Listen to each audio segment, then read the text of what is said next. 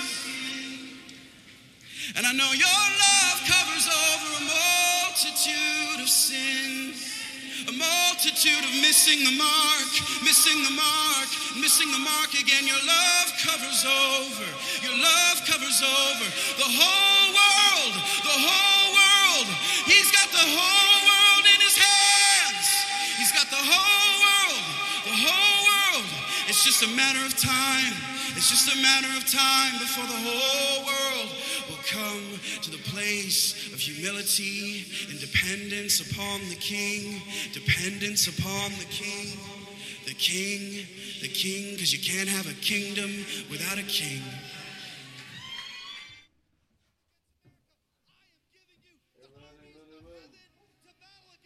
Praise God. Very good, very good. Hallelujah. Thank you, Jesus. Holy Ghost. Welcome, everybody. It's nice to have a midday service. We love you, Lord. All eyes on the stairway.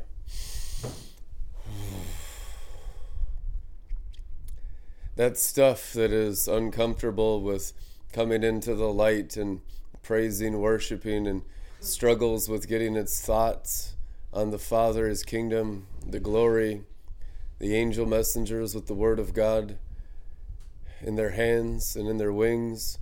All of that stuff is what God wants to deal with in the refiner's fire. I was seeing how Israel was being burnt up by the Torah of Moses in the wilderness during worship. and how the Torah was coming down Sinai and it was burning into the flesh and bones and blood and DNA of the Israelites. And it was the very Torah of the Son. It was the very Torah of all the power of the luminaries into that nation Israel's DNA. So today, what we need is the scriptures to be made your flesh. That's far greater than anything you've ever known in Christianity thus far because it's an entirely Jewish concept that didn't transfer over into Christianity. The understanding of the luminaries as one with Scripture is not a Gentile Christian concept. You will not hear that at any Christian church on any Sunday morning in the entire universe because it is entirely Jewish and somehow it didn't transfer over to the Christian religion. But when the Word is made flesh, it entirely means that the luminaries are made flesh. And if the luminaries are made flesh, that means that the sun and the moon and the stars are in you.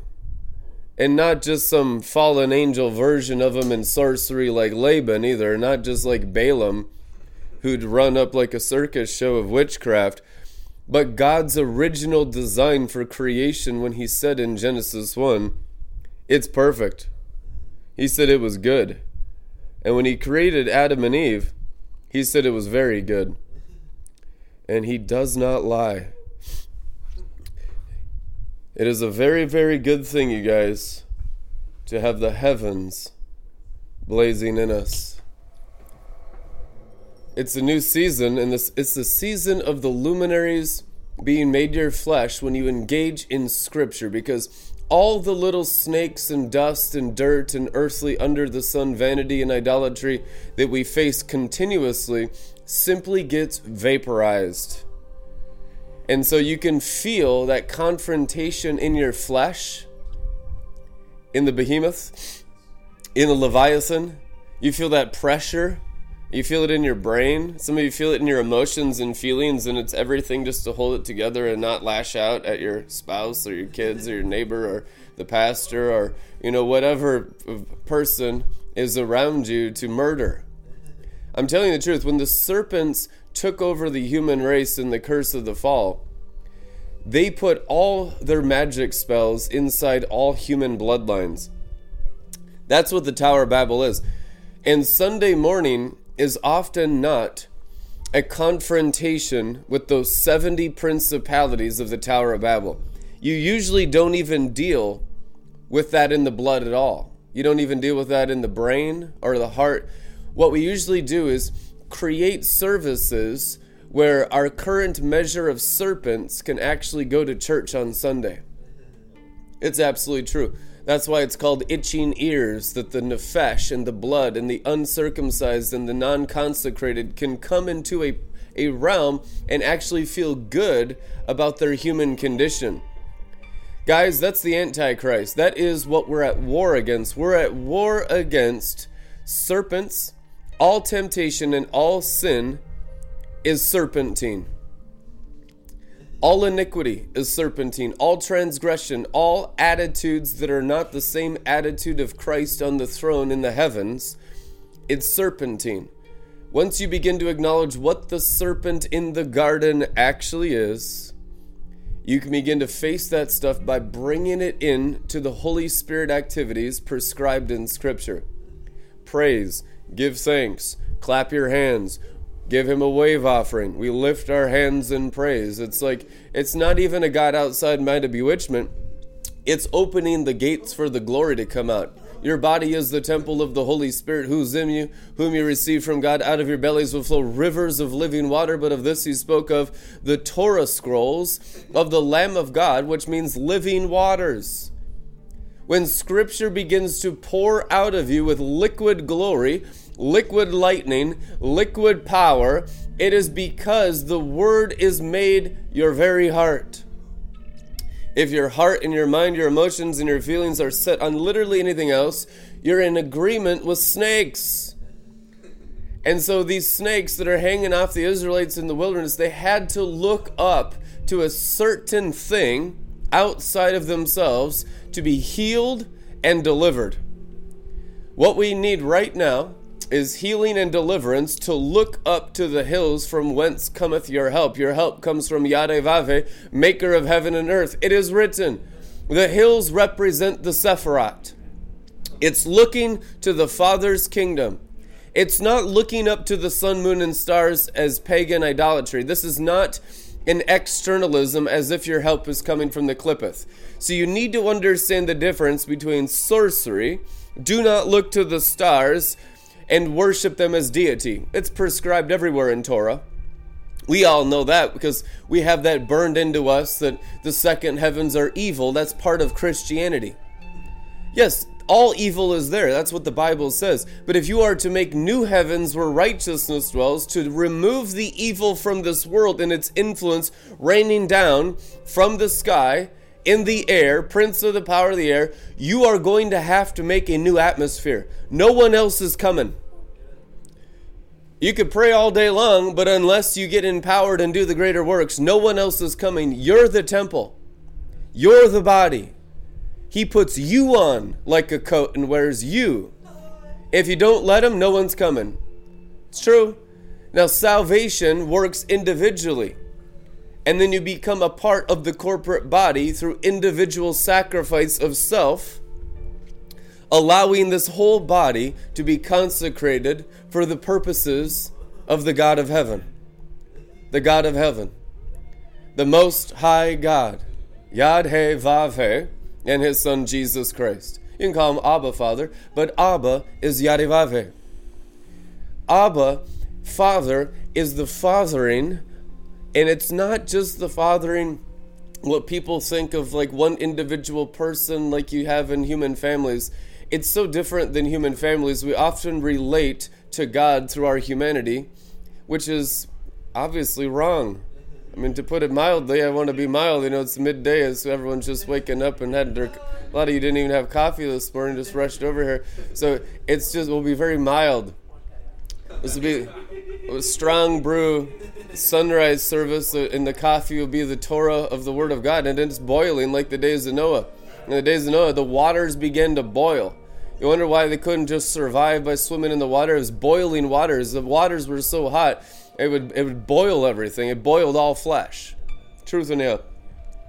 So be like that in when the sons of God manifest, we're going to bring the boiling, the heat, the hot waters, the sun waters, the moon waters, the, the waters of the stars, the waters of the lightning, lightning waters. It'll be so hot that no sin can exist. As it's written, test everything in fire. Here's the issue People are not comfortable in the fire, for the fire is the comforter. The fire is the comforter. What's comforting you? Fire. In the oven, in the furnace. We like to run from the furnace and find other comforts. The comforter is the fire of the word. If you find refuge, salvation, comfort, pleasure in anything else, in any human being, any other thing, under the sun. You're in covenant with serpents. We need to burn that stuff off of us. We need to bring it to the altar. There's an altar of what before the Father's throne? Fire. Revelation says a golden altar of pure fire. It's the fire of the Holy Ghost. We've known the Holy Ghost in the church age as about 1% of his capabilities. Why 1%? Because that's actually the word in Greek when it says down payment. It means 1%. If you know the Holy Spirit under the sun and you are not a cosmic Christian walking on streets of gold, you know 1% of the Holy Spirit right now. We have Pentecostal charismatic stubbornness at a 1% level. You see this sunglasses? 100%. 100% right there. You need to know 100%. You know what 100% is? Above the sun, 10 worlds high. I'm not there. I'm at about 70%, and that's not an exaggeration. It's accurate. You know him exactly to the measure you've risen in him. He is the spirit of resurrection. So we cannot become stubborn, complacent, ideo- ideological, theological. We can't become intellectual. We can't become all caught up in our brain and our thought life. We have to burn that stuff. That is the stuff holding you back from knowing the Holy Spirit at 2%. And don't sit there and despise the days of 1%. The days of 1% is better than 0%. If you're to die right now, you're going to heaven. You got 1% of God is better than everything. As it's written, I'd rather be a doorkeeper in your house than spend, a, you know, living in a mansion anywhere else. I'd rather have the lowest garden work, a, a plumber in the father's bathroom, than dwell in the mansions of the wicked and the rich. That's what the psalmist says. Why? Because you're in heaven. You're in the light. No darkness. You're in the light. The lowest position in heaven, the very weakest place in heaven, is greater than the greatest strength and riches of the kingdom of hell. And they got a lot of billionaires. And they got a few people becoming trillionaires. They got a lot of trillionaire companies and corporations. They got a lot of stuff, guys. Hell's got it all right now. Esau's got it all, but not for long. Here is what changes everything. When the covenant people begin to rise by knowing the Holy Spirit in a greater humility, understanding the stairway, understanding righteousness, and understanding the revelation of the Son. Today is a, a service dedicated to the sunrise and literally scripture from the sun. Because only through the sun does it be made your flesh. You are a star creature. The very light and energy that animates in your hearts, that electricity, is starlight. You know you're made out of stardust. You know the energy of biological, biological existence on earth is starlight. You are star creatures. Every single one of you. That's what a human being is. A human being is starlight, star energy, sunlight, sun energy, moonlight, moon energy, plus the dust of the earth. Clearly, I mean, that's basic elementary science where we get energy from, where we get light from. There is no biological life on planet Earth except from the sun. And without the moon, your blood would rip right out of your skin. You need the gravity and the balance that comes from the moon, and both those luminaries will increase in splendor as you understand God's scriptures that made them with His holy word, and that same word that created the sun and the moon is also burning in you. This is what true Kabbalah is holy, righteous Kabbalah. And it is not sorcery, it is the antithesis, the nemesis of sorcery. In fact, the, the sorcerers of Babylon the Great, those billionaire, trillionaire corporations, those billionaire sorcerers, and there's a lot of them. This is the only thing that threatens their existence. Under the sun, Christianity does absolutely zero. They mock you. They mock you. They literally make fun of you as the worst people and the biggest slaves and the most gullible fools who've ever lived. They do. That's their attitude towards under the sun Christianity. They consider you perfect slaves because you want to obey the New Testament and a New Testament God, but you have none of the rewards of the scriptures that created the luminaries and the power to rule over creation. Therefore, we are enslaved a thousand times worse than Israel was under Pharaoh in Egypt right now. And it's not okay. You should be angry about it. There is a prophetic response that's accurate in righteous indignation. I will no longer be oppressed by the sorcerers of Babylon the Great. I will not pick up arms. What I'm going to do is I'm going to pick up my Bible and allow the sun through the word and the luminaries and the angels that are on these luminous rungs, these angelic spheres, to put the word into my flesh, to raise a standard like Noah in these days, and flood the world with lightning. We're not flooding the world with water. We're not flooding the world with natural destruction. The covenant is I will never naturally destroy the world again. Okay, there's no natural destruction. It's not just killing everyone, this nonsense. That's all folly and madness. What it is, is the washing of the water of the word. It kills all the principalities. A sorcerer is so interwoven with demons and the Qliphoth and black sun, black moon, and black stars, which is outside the city gates, the magic arts and the sorcerers, as it is written in Revelation. They're so interwoven with that. When the light of the word hits them, the, the judgment upon their demons, and the judgment upon their altars, and the judgment upon their gods, and the judgment upon their fallen angels is so severe that they get hit with the demons. The ones that are not altered to demons, all they get is freedom. Well, where are my sorcerers? Where are my oppressors? They'll look for death and no longer find it. Do you realize this is en masse setting the entire universe free reality? When you begin to understand Scripture at this level of reality, of what the power of the Word of God actually is. King of Kings and Lord of Lords. We read it. We've written songs about it for thousands of years. Nobody's walking in it. Nobody. How can you? Unless you have the full power of the sun at midday and the full power of the moon and all of its light seven times brighter equal to the sun how would you ever even know what it means to have the word of god as king of kings and lord of lords instead what you're going to have is just hearts fainting because I didn't get what the Bible prescribed. And you're just going to have unbelief. You're going to have sorrow, aren't you? You're going to have sadness. Well, the Bible says, all sorrow and sighing shall flee away. That means the fulfillment of the promises. And I tell you the truth, just like they came through Moshe on Sinai, when the sun came down as the word of God and burned into Israel, making them the covenant race. It was the covenant of the Torah at Sinai that burned the power of the sun and the moon and the stars through the holy word of God, scripture, Torah, into the bones, marrow, and bloodlines of the 12 tribes of Israel that gave them the superpowers at a DNA level. That's why you have 4% of your population that rules every single central bank in the entire universe right now. Do you think it's just a coincidence?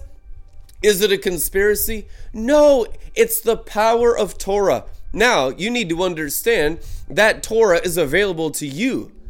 You are the recipients of Messiah of Israel.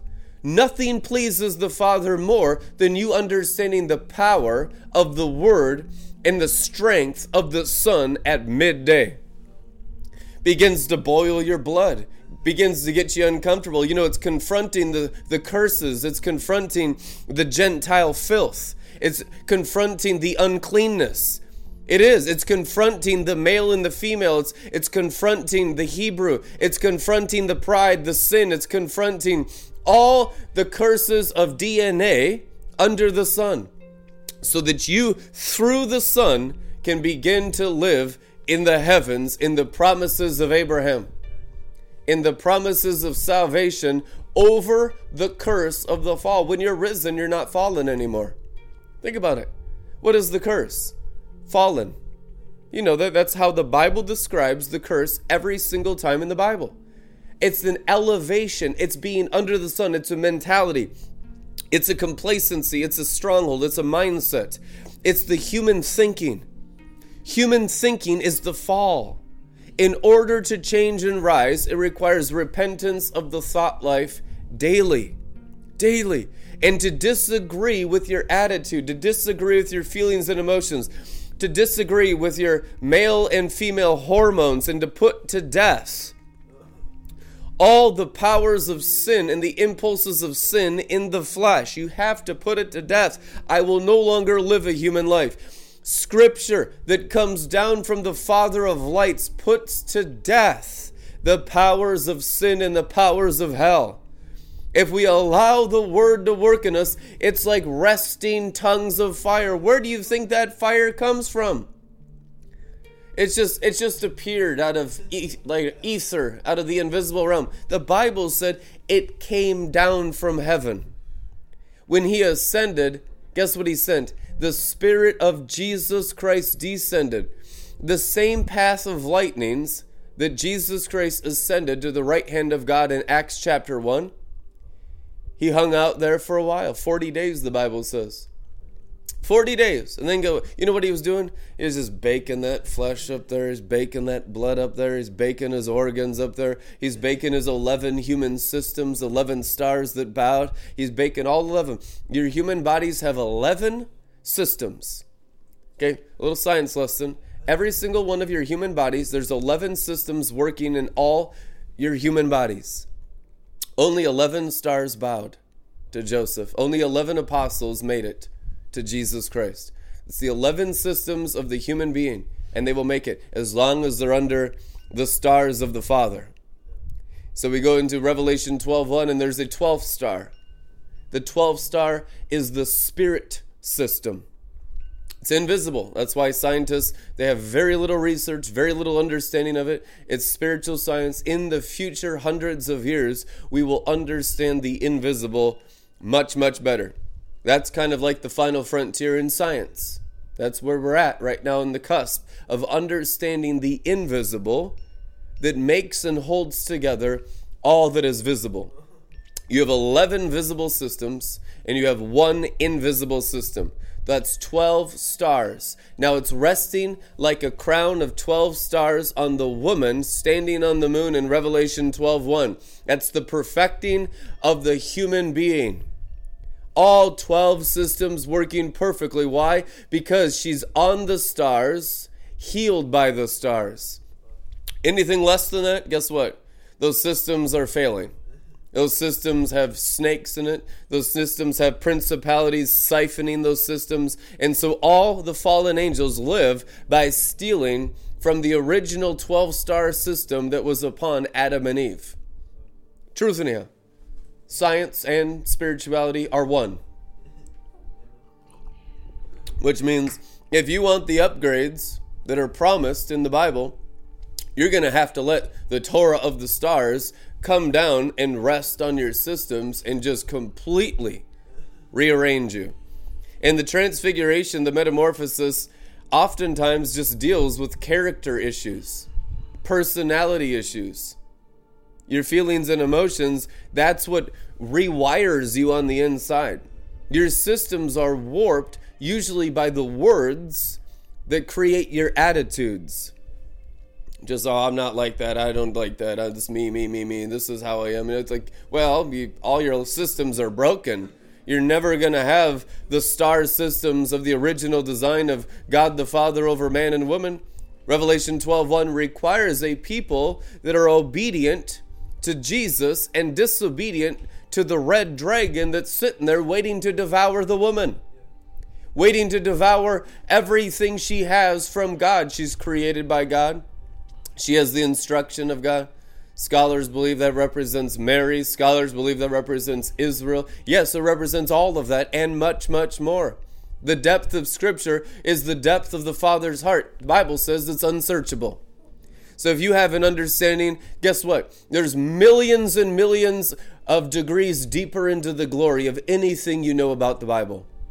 It's infinite, which means we can't limit our understanding of Scripture. We can't put a cap on it because when you put a cap on it, you know what you're settling for the human speck. You're set instead of the spark, you get the speck. Instead of the spark of fire and lightning and life and resurrection and angel power, you just get the speck of dust. And on the speck of dust, guess what? Every time there's a serpent, serpents in the dust. And the life is just sucked dry. The attitude goes sour. The feelings and the emotions are always embittered and always got some kind of opinion and judgmental and criticalness about it. Listen, man, I want to I want you guys to understand the situation accurately so you can deal with it in your lives to become successful soldiers in the Father's kingdom. There's 10,000 churches in Minnesota if you just want under the sun Christianity, but there's only one that's bringing over the sun Christianity, and it's RLM TV. So my job is to show you the standard of what's available. Everything else under the sun, you can go there and do that eh, because, yes, the sapphire stones are better than the dirt. This elevation is so exceedingly far better than the elevations under the sun. It is better. Is it a competition? Yes. Run the race to win the prize. Are you comparing? You need to compare. The angel comes with the measuring rod, buckwheat. If you are not comparing elevations, you're lost. If you are not having an accurate discernment of elevations, of fallenness, and resurrection, then everything is just confusion in you. You'll have no angelic accuracy. It'll just be like, oh, we're all equal, kumbaya, God loves everyone. God does love everyone, but the response in the heart of healing those 12 systems by 12 stars upon her head, not everyone's on the moon. Yet, seven people in the universe that have risen to the moon yet. God expects 60 million from this ministry. Do you understand that? It's God. The expectations on me? No, the expectations on God's ability and God's word. We're temples of God. Amen? You're temples of the living God. It's not a human faith, it's not a human Christianity. It is God the Father's ability, God the Father's angel armies. It's God the Father's Son, God the Father's Word. It's God the Father's stars. It's God the Father's earth. He made it. The expectations are not on the human being for promotion. Stop promoting it. Stop spamming it everywhere. Let God be God and you get obedient.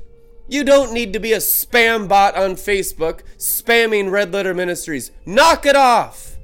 We need to be a people that understand the power of God and the reliance on God's ability.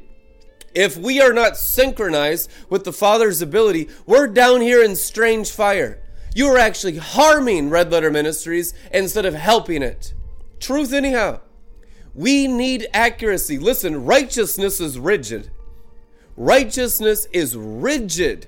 It is not this loose kumbaya thing. Well, bro, that's your opinion, you know. Oh my gosh, you're a little intense today. Listen, the sun is blazing, it's noon. You got these beams of light of scripture and Torah scrolls. There's seraphim here. Seraphiel, the fire breathing dragon of Jesus Christ, Prince of the Seraphim. I can feel him. I woke up today, I didn't even remember it was sunrise day. Before I knew it, I'm wearing the colors of the sun. I didn't even use my brain. I'm like, oh, clothed in the sun today. That's how far gone in the glory we are. It's like the angels doing everything. Just get completely taken over by heaven. Amen. Lose your carnal minds, and then you will find Christ in you, the glory mind. Amen. It's that control stuff. It's like, I gotta be in control, I gotta figure it out. I'm responsible for this teaching and we're using our brains. No, burn your freaking brains in a furnace. You gotta burn that stuff out. That's the stuff killing you. Losing the reasoning, losing the senses. What does the Bible say? If I'm out of my mind, it's for Christ. If I'm in it, it's for you. What does that mean? His spirit in elevations of his spirit. He's speaking about me, Paul, the spirit of the apostle, the angel of the apostolic. If I'm out of my body, it's for God. Brain, that's what it says. If I'm out of my body, it's for God, which means I'm not there. You're just, you're just dealing with the temple of the Holy Ghost. It might talk. Sometimes when you're gone, and a holy angel might speak through the temple. Oh, yeah. You're a temple of the kingdom of heaven. You might have a living creature, maybe have the chayat, the living. You know, it could be some kind of wild thing just come right through. A roaring lion, a lion. It might be a giraffe from the Garden of Eden, freak people out. They might start barking like uh, the Toronto blessing. They say, "Oh man, they got a demon spirit." No, that's the holy Chihuahua. That's the holy Chihuahua of the Garden of Eden. You need to say, "Don't judge, bro." Unrighteous judgment. You can't limit God. God do anything to get your brain off of your heart. So all the prophetic is like we go to Samuel in Scripture. Samuel's the judge of Israel, 18th judge of the nation of Israel. He's called the seer. He didn't have a church. You understand that? What he did, he had a house, and every few years, if someone wanted to go to the judge or the seer, listen, guys, this wasn't like he had a ministry, the most powerful person in the universe, right? You read the Bible? Samuel, 1st and 2nd Samuel. Samuel is the most powerful person in the universe. He didn't have a church. Okay? People, the Bible says every few years people would go to him and they bring extravagant gifts. And when they met with the seer, It was a life altering situation. This person was serious about encountering Yarevave. Do you understand that's the standard of real apostolic ministry? We have made it human, we have watered it down, we have made it familiar. We have taken out all the reverence and the honor of the apostolic. Apostles of the new covenant certainly should be greater than Judge Samuel of the old covenant. As it is written, the least in the kingdom is greater than John the Baptist, the greatest prophet of the Old Testament, because he made straight the way for Yarevave in the flesh, maker of heaven and earth, Jesus Christ of Nazareth. Here's the issue Christianity has been watered down to being human and familiar. They turn it on to TV and just scoff at it, like, look at this guy, oh my god you know, what is this guy here? I was I was on the elliptical this morning doing my fasted cardio, and Mac Hammond came on from Living Word Church out here in Minneapolis. got a mega church. He's Word of Faith with the prosperity preachers, with Creflo Dollar, and all those people. Listen, when I was a, a young missionary, that church, Living Word of Mac Hammond, had me preach in their youth group twice. Freaked them out. Back then, I had a beard done on my belly button, payots, and a Nazarite vow, five years. They These kids were like, man, they transported back into the Middle Ages or something. And like Neanderthal times. They're all, you know, just preppies everywhere. Just And, you know, I look like I just crawled out of a cave. They brought the caveman in. I would just sit there and roar at them for an hour in a white out trance, and the kids would just be like, "Oh my god, let's go to lunch! Oh my god, we're dying." A couple of them got so lit up on fire they walked with me five, ten years until the world ate them up again. That's all right. Never can handle the intensity. I'm not sad about it either. I understand. Going all in is very costly and almost no one has ever been able to walk with the apostles in any generation of Christianity for 2,000 years. That's just reality because the price is the complete and total termination of the human nature. It's like there's, you might have human skins, but everything inside of it is the word working.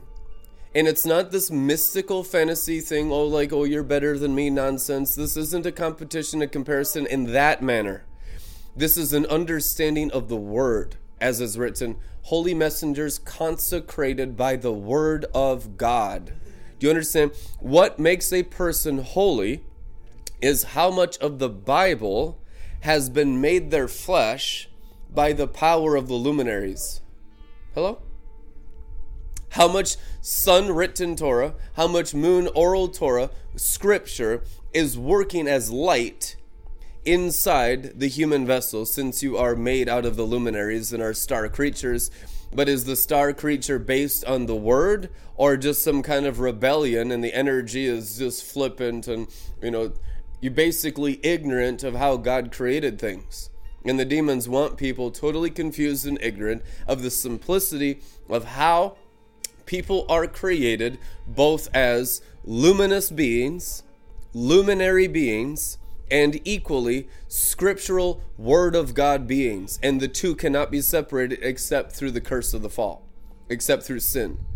There is no separation from being a luminous being of the Word of God, consecrated by the Word of God, full of the power of the luminaries, emanating the Shekinah of the heavens, God's light, Genesis 1 realities, just billowing through you. This is how Shekinah came into the world. You know, if you read the Bible, it tells you how the glory came down. And the prophets say the, the glory of Yadevave covers the earth as the waters cover the sea. Water in, in the Bible represents the word, the knowledge of the glory, which means you will have an understanding of the word as water. What kind of water? The water that came down in Revelation 22, 2,000 years ago from the throne of Jesus Christ in heaven. What kind of water is that? Luminous water. It's sun water, it's moon water, it's star water, it's living water. It's water that emits light. The problem is is there's so many shadows of darkness, we don't know how to practice the light. And we got ideas and we got strongholds and we got a lot of religion, so it's constantly warring against the light of the water that's coming down through the stars and the sun and the moon, the 10 worlds that we've taught you this last year. And we don't know how to walk in it. And so here's how you walk in it just enjoy the rain. Enjoy the rain. It's not like it's this complicated thing. Go stand under the rain, go sit under the rain. What kind of weird pressure is the demon putting on you? We didn't put, we're raining on you. Don't let the snakes hurt you and harm your souls by telling you it's something other than the rain. Elijah that restores you to the Father, the power of the Spirit of prophecy, he's called the rainmaker in the Bible. You have to learn how to be under the rain. He comes with a cloud.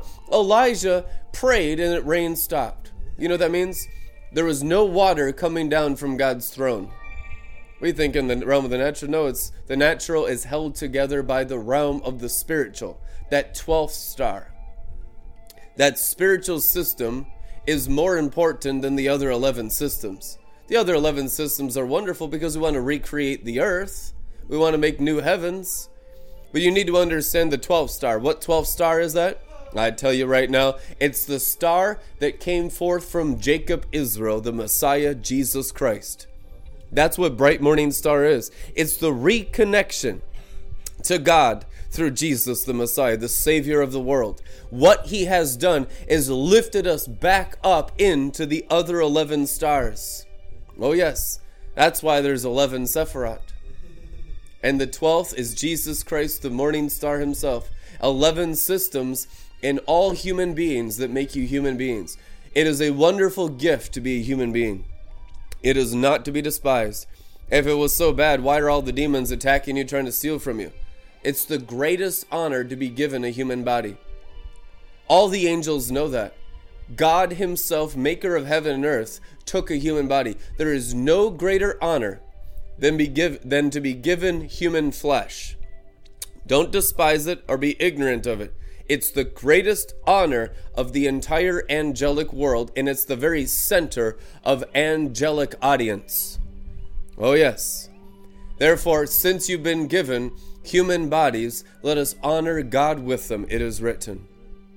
Let us use them for the will, the Keter impulse of the lightning will of God upon our heads.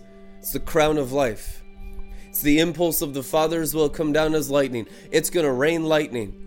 There's lightning like sparks raining right now down from the sun upon your heads. God will come down with His word because we have been raised up. Therefore, when our words come down, they come down in the consecration of the elevations we've risen. So your mouth gets progressively circumcised to only speak the higher words. So, are these words that edify? You know what edify means? Raise up. Words that have the ability to resurrect listeners. Amen? What do you got to do? Attach your soul to that chariot. Understand the angelic word.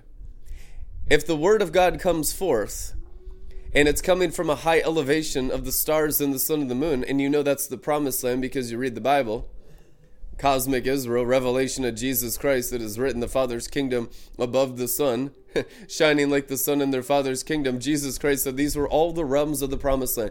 His stardom, His light, His spirit, His blood, His water is what lifts us up. It's His teaching. That's why it is so persecuted. Real Christianity is the most persecuted thing of all time. They wanted to completely obliterate it off the face of the earth and just keep old covenant Judaism around, didn't they? That's the main thing that murdered them all. And then Caesar came in and started murdering the Jews with the Christians. That was Samael. That was Esau. So now even the Jews that murdered the Christians are being murdered by the Romans, and they were so persecuted. They were, the Judaism was almost extinct by the Middle Ages because of Samael, Prince of Rome. And so, what they did to spark interest back in Judaism, they'd been so humble. These Jews, these rabbis, were living in caves and holes in the ground. The Jews were literally more persecuted than the Christians by the Middle Ages. And if you understand church history, Jewish history, it's absolutely true. Even Martin Luther was persecuting the Jews at the time of the Restoration. Very, very anti Semitic. So you have to understand the Jews again became the most persecuted, hated people in the world, but it wasn't always that way. We had about 50 years where it was the Christians. That's true. So, what was the difference? It's always been about the luminaries. It's the only thing the devils are interested in. The power of the sun, moon, and stars. Whoever has the scriptural authority, the Torah of the luminaries, is what the fallen angels are attacking and interested in. The ones that are making progress in that direction. Do you understand this is why the devils fell from heaven? They wanted the power of light. They wanted the pleasure of light. Yes, they wanted the pleasures of the sexual immorality. They were lusting after Eve. They were jealous of Adam because he was given a wife and they the angels did not have wives.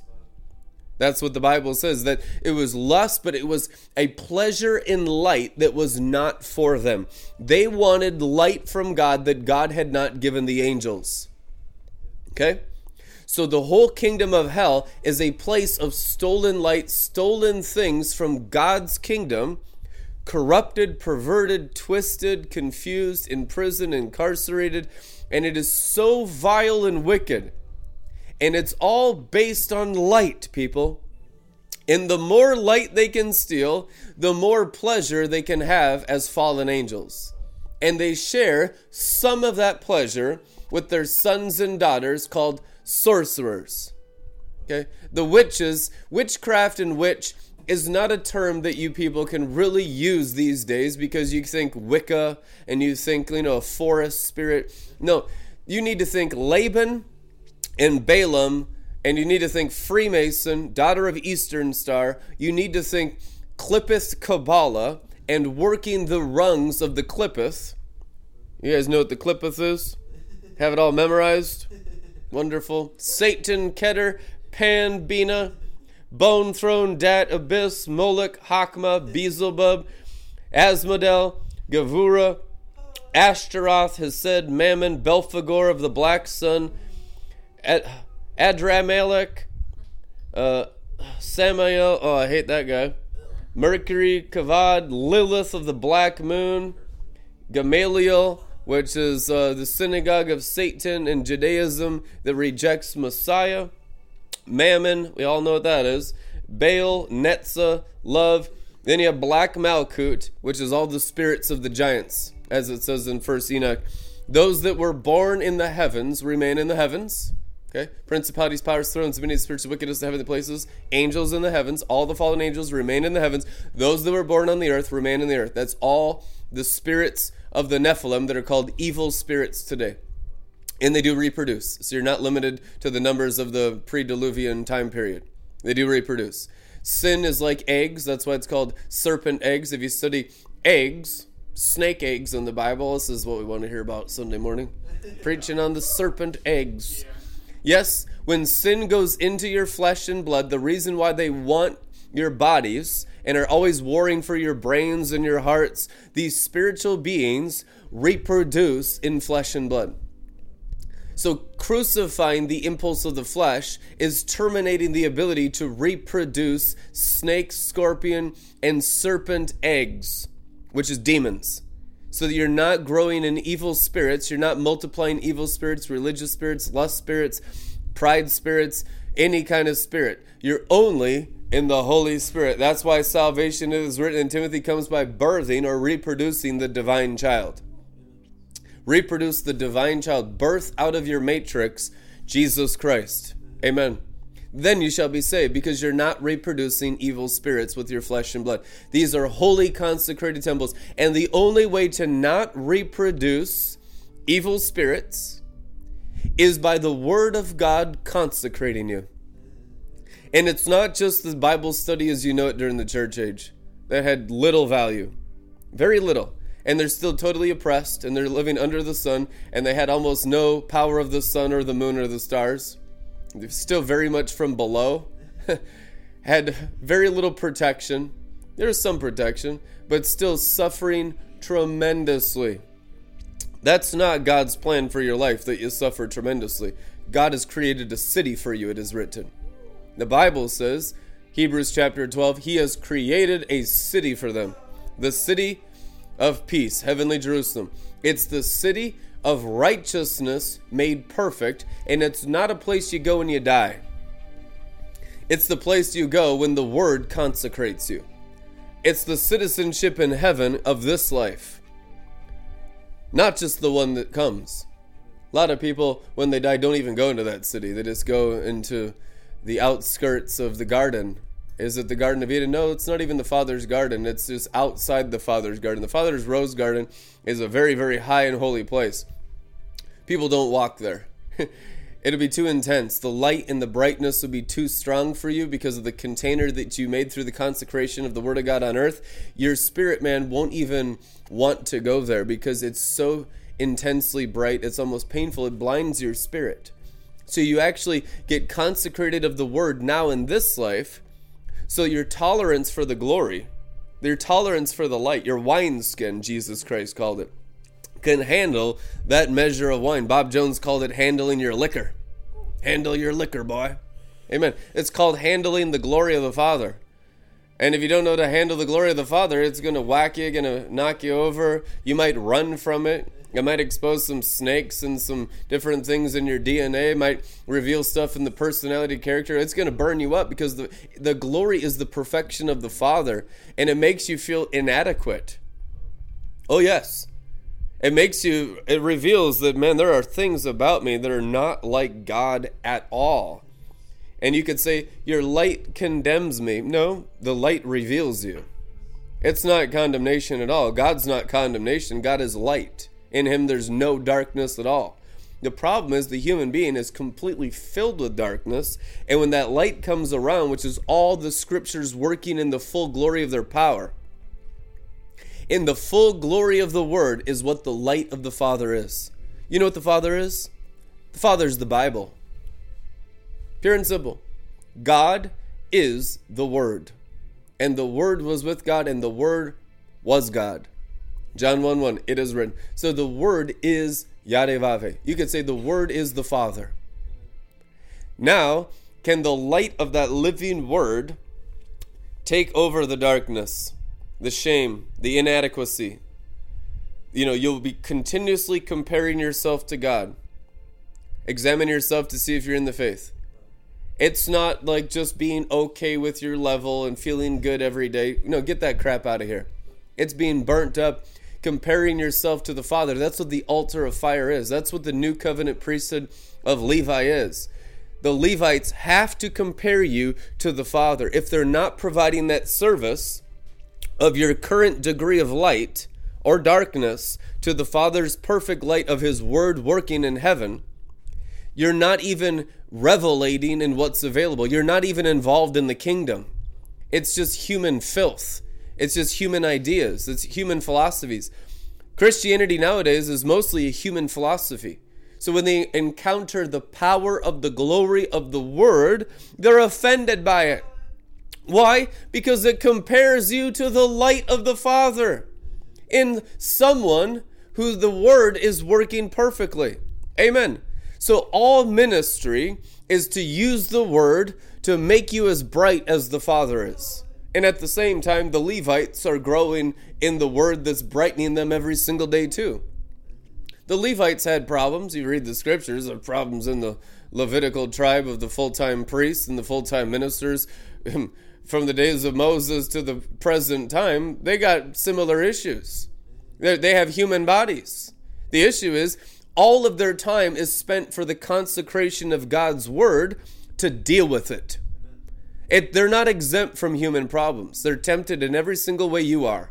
And what do they do? They take it to the word, they take it to the fire, they take it to the altar, and then they come out of the fire with the word that worked on their own temple through their consecration and the relationship with the glory of the Word of God, King of Kings and Lord of Lords, and then they give it to the other 11 tribes.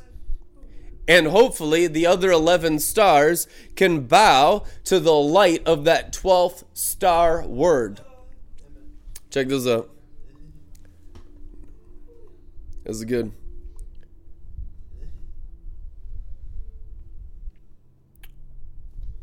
We got a lot of star revelations right now. I know that I shared this. It might be up here a little bit. Selah. Guys excited for a new season?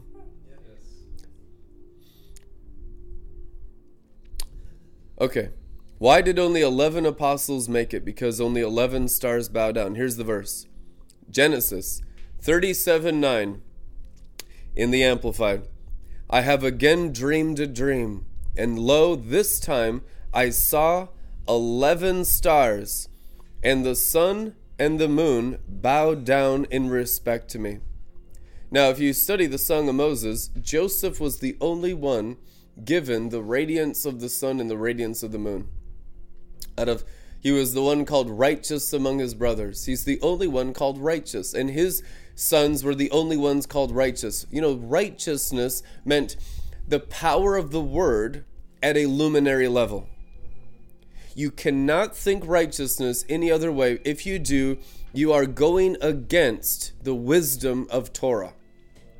Righteousness can only be practiced when the word and the luminary are both working through the temple of the human body. So, God's righteousness, why does it say you're the righteousness of God in Christ? You just had the 12th star, the morning star, come into your heart. Okay? Now, very few people do anything with it. They're mostly not even God inside minded nowadays in Christianity. They haven't even realized the glory, and they're not living in a furnace of holy starlight. It's usually just darkness, confusion, a mixture, ups and downs, good and bad, good and evil, inconsistent. The consistency is when the heart and the brain is given to the morning star. And the morning star will then begin to teach you because the spirit of the Messiah is on the earth, Emmanuel. The spirit of the Messiah is fully on earth. Seven spirits of God sent out into all the earth. Seven means the perfect amount. Why do we say it's only 1% down payment? Because of your elevation. That's how well you know the perfection that's been sent out. Because when you begin to know Him more, He elevates you into His perspective. You begin to rise from the dead. You begin to become the children of the resurrection. To be a child of the resurrection means the resurrection is your father and mother. You're a child of it. They shall be called the angel like children of the resurrection. Luke chapter 20, it is written.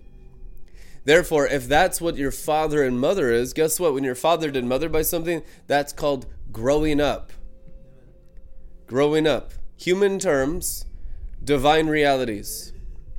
That's what wisdom is. Wisdom uses English of natural terminology that correlates to angelic realities of God the Father and the Lord Jesus Christ in the invisible world present right here and present everywhere, omnipresent. Amen. So, wisdom is growing in the invisible understanding, but having a natural explanation through the temple, being able to communicate it, being able to speak the word out of the invisible, out of that 12th star, the bright and morning star. What does he say in Revelation 22? I am the roots of David, which are the seven spirits of God Isaiah 11, 2, the spirit of wisdom and understanding, the spirit of counsel, might, the spirit of knowledge and fear, and the spirit of the Lord shall be upon him, and he shall delight in, in the fear and the reverential awe of Yadivave, God. It is written. No, that's my root system. That's the least of these shall be like David, the roots of David. The seven spirits of God, Isaiah 11, 2, is written. So that's the menorah of the temp of the temple of the Holy Spirit, the only light inside the human body. Holy Ghost. How do you get to know the Holy Ghost? One way through Scripture. You cannot know the Lord except through His Word. No one has ever been saved in the history of the world unless they heard God's Word, and inside God's Word was God's Holy Spirit. You cannot find one example in the history of the world, the history of the Scriptures, where a person encountered God apart from the Bible apart from the Word. The more you know the Bible, the more the power of the Holy Spirit will be in your life. This is a true statement that will give many of you hope. Every citizen and person who lives in heavenly Jerusalem is a rabbi. Call no one rabbi because Christ is your rabbi. Well, are you a Christian? Christian means rabbi. Hello? Christ in you. All of you are rabbis. Even the children should be rabbis. Amen? Truth anyhow. Everyone is a rabbi. Why? Because it's the word, the anointed word of God that we speak that makes us Christians. What is a rabbi? A teacher of the word. It means to have the word working in you to experience God's kingdom of light and glory and angels and power and heavenly realms inside each word. So if the word has not yet hatched in you, well, you're just not hatched yet. Okay, rakaf is the Hebrew word R A C A P H. Rakaf means to hatch. It's the term used to understand the Bible. It's a sealed dead letter because it comes in seed form. It has a shell. The shell, often when it comes down the atmosphere, when it comes down the path of lightnings and those ten worlds, and through the sun and the moon, and begins to shower and rain on the earth, when it comes down, it comes down and it mixes with the atmosphere. Just like a meteorite, it used to be on fire when it was flying through space. Now that it hit the earth, it's like a black stone. It looks like a dead, nasty rock. It's covered in dirt and debris. That's how the word comes down. Truth, anyhow. Now, when it hits the fire of your spirit, it hatches. Okay, it's very cosmic and it's much like meteorites. It's like fireballs. Look at Acts chapter 9. The word came down, but it was inside the soul of Jesus Christ of Nazareth. Therefore, it was in full flame form with none of the outer shell on it, and it's levitating 20 feet off the road on the road to Damascus, confronting Saul of Tarsus, killing Christians. Therefore, it's an image of the word coming down in a perfected soul. Understand that's the ability of the human soul. Jesus had a human soul and was limited in his humanity in every single way that we are, yet without sin. He pooped, he peed, he ate, he drank, he cried as a baby, he grew up as a man, it'd be 33 years, had all the same human stuff as you did, but never sinned. Because his father was God himself. But his mother was a human woman. Truth, anyhow. Amen. And he grew up a human being. He was anointed on his humanity. The dove descended and rested on his head. There was an external anointing on him. Then he grew and became God inside minded. Then he said, out of his own revelation and his encounter having a human body, out of your belly will flow rivers. Then he became God inside minded. His faith grew. Jesus grew in faith. Jesus grew in wisdom. Jesus grew in favor. It is written. Luke chapter 2. Amen. Therefore, when he hit the mark of the high calling and was the exact faith of the Father, guess what happened? Boom! Ascended right back to God. Now, Hebrews 1 3 says he is the exact same amount of glory and light and brightness and radiance as God the Father. Guys, he's the firstborn of many that do the exact same thing. He is the sunshine. He wants you to also be suns. He wants you also to be moons. He wants you also to be stars. Daniel 12:3 Those that understand righteousness are going to begin to shine like the stars. Multiple stars, not just one. You're going to need 12, all 12 systems. No system neglected. Does that mean you need to get into science a little bit, not much? You'll have an understanding of everything. Solomonic wisdom, he understood everything in the realm of the natural. In Proverbs it is written. There was not one area of the realm of the natural Solomon did not have wisdom in back in, the, in, those days. But it was a spiritual science, it was a spiritual wisdom, and he understood it angelically by the angel of wisdom. The angel of wisdom, archangel of wisdom, came down and asked him, What do you want? I want wisdom, ability to judge, is what it means there. Ability to judge. So he began to judge through the wisdom of the ages. He began to judge through God's word. Not the word that's just down here in, in seed form and covered in, in mud and, and a dark shell and a dead letter, but for the full hatched kernel of Shekinah, the full brightness, so that even silver was scarce because there was so much gold. But we need to value silver. Silver is the Ruah soul but it also speaks of how great the prosperity was in the days of Solomon. But there's a prosperity of the soul in these days greater than Solomon. One greater than Solomon is here Jesus Christ in us, the 12th star, the bright morning star of his people Israel. And what is an Israelite today? He who's circumcised of heart, dwelling in the luminaries. What is a Christian today? He who's circumcised of heart, dwelling on the moon, sun, with a crown of 12 stars. All their systems governed by the luminaries of God's holy word. And he also made the stars on the fourth day, Genesis 1. These stars are the government of our system. Stars also represent angels. That's why we call them angelic spheres or angelic stars, and stars differ in glory in the heavens. Romans chapter 9, it is written. There's the difference of the glories of the earth, the glories of the plant, the glories of the human being, the glories of the animals, the glories of the minerals. There's glory on gold, there's glory on silver, there's glory on gemstones, there's glory on cars, there's glory on houses. The glory of the Lord has covered the earth. There's glory all over the earth. It is a glory. But we need to understand the glory of the Father in order to not be completely persuaded by these lower lights to go after lower lights. That's why he's called the Father of lights. He's the Father of glories. Romans 9 says it glory of animals, glory of plants, glory of minerals, glory of human beings.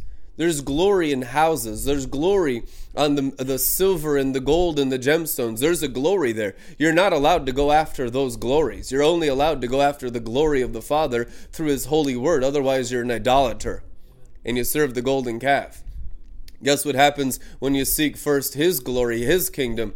All those other glories are added unto you. It is written. Why? Because you're holy to the Lord and He can entrust you with the whole universe. He wants people so holy in His glory, in His heart, and in His mind, and in His word. Priests, a royal priest of the holy nation Israel, people set apart for Himself, that He can entrust you with creation. Get out of your own heads, get into the glory. You need a fresh baptism of glory. A lot of people get familiar with the glory. Guess what they settle for? They go down into the glories of the human being.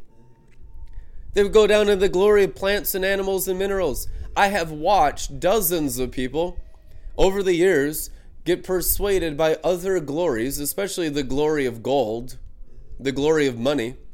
And all of a sudden, they just think that they're going after the glory and their life is filled with glory. They'll post pictures on Facebook with their car and stuff, and they'll even sometimes they'll take a picture of their paycheck. Like, oh my God, look at all the glory in my life. Paycheck. They're, now they're at mineral level glory and they're not seeking God's glory. How stupid can you get? Don't be an idolater. We're going after the Father's glory that creates and fathers all the other glories. He's the Father of glory, Father of lights. These are lights. There's light in everything. There's light in your cells. There's light in your atoms. There's light in every area of your DNA atomic makeup as the 11 systems that make you human beings. There's light that he's fathering, all those lights. He's fathering the light of this microphone right now, the lights in your cell phones, the lights in your batteries. These walls are held together by light, the cameras, every single part and molecule and, and element of existence is made by light. Guess who the Father is? The Father of lights. Now, the enemy because of a disconnect, is going through God's creation. What have you been doing, Lucifer, going to and fro, seeking whom I may devour? What does the Bible say? The Satans, the fallen angels, are going through God's lights. Job 1, Job 2, it is written. Come on now. Which means you have a creation of God's lights with enemies in it. God's in the midst of it. You know, we, He's given us all free will to choose what we're going to attach our souls to for eternity, what we're going to allow to live inside these temples, other glories, other lights, serpentine lights, the angels of light that work the structure of deceit, the clippeth. It's it's real light, guys. It's false light. It's deceptive light, but it's real light. You could go out there on these sorcerers' yachts and these sorcerers' airplanes. I mean, it's as real as it gets. It's 11 stars real, and that 12 star they have is the Satans, the Clippeth. So they have a 12th star too. And so they're full of lights and they have all the benefits of lights. You know what they don't have? Eternal light. They have a temporal light that's a fading light, a fading glory, and they've settled for the Satans in this life. So they go down in the grave, and the bone throne of Satan has a little more bone in it. Their bones, the sorcerer's bones. As it says in Psalms, don't let the rich man rejoice because he'll soon be punished in death. What does it benefit a person to gain the world, which is cosmos or the stars, yet forfeit his soul? It is written. What does it even benefit to have sun activity and light activity and moon activity and star activity, but not to have the Father for eternity inside the soul? The benefit is null. In fact, you'll have a huge high, then you'll go low and continue to fall lower for eternity in the abyss. In the lake of fire where there's weeping and gnashing of teeth with Satan and his angels forever. I mean, how stupid can you get? Therefore, we need to understand reality. We need to understand heaven and all of it, and hell and part of it. We don't need to really understand all of hell because it doesn't have much more of a lifespan. We don't really need to get into the deep secrets of Satan, but just a common understanding of it so that we can win. Yeah. Amen. But we do need to understand heaven. And we need to go deeper into heaven and understand His ways, His thought, His word mainly during this time, the most important thing for everyone is the engagement with Scripture and the consecration of your soul. Slaughtering the impulse of the flesh, the behemoth of the nephesh.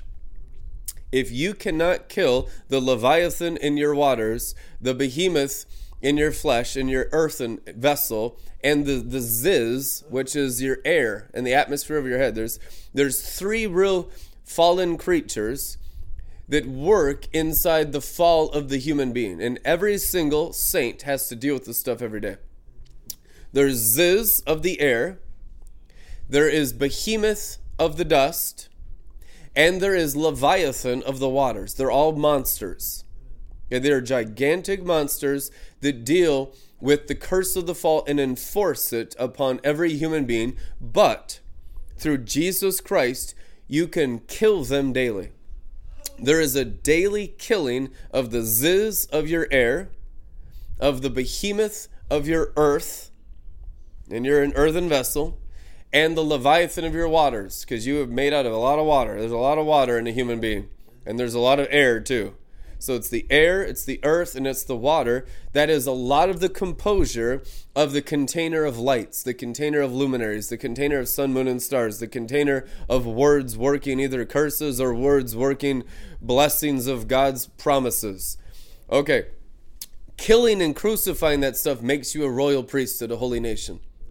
This is what all 12 tribes must do. They must keep the curse and those monsters that devour souls deadened to sin.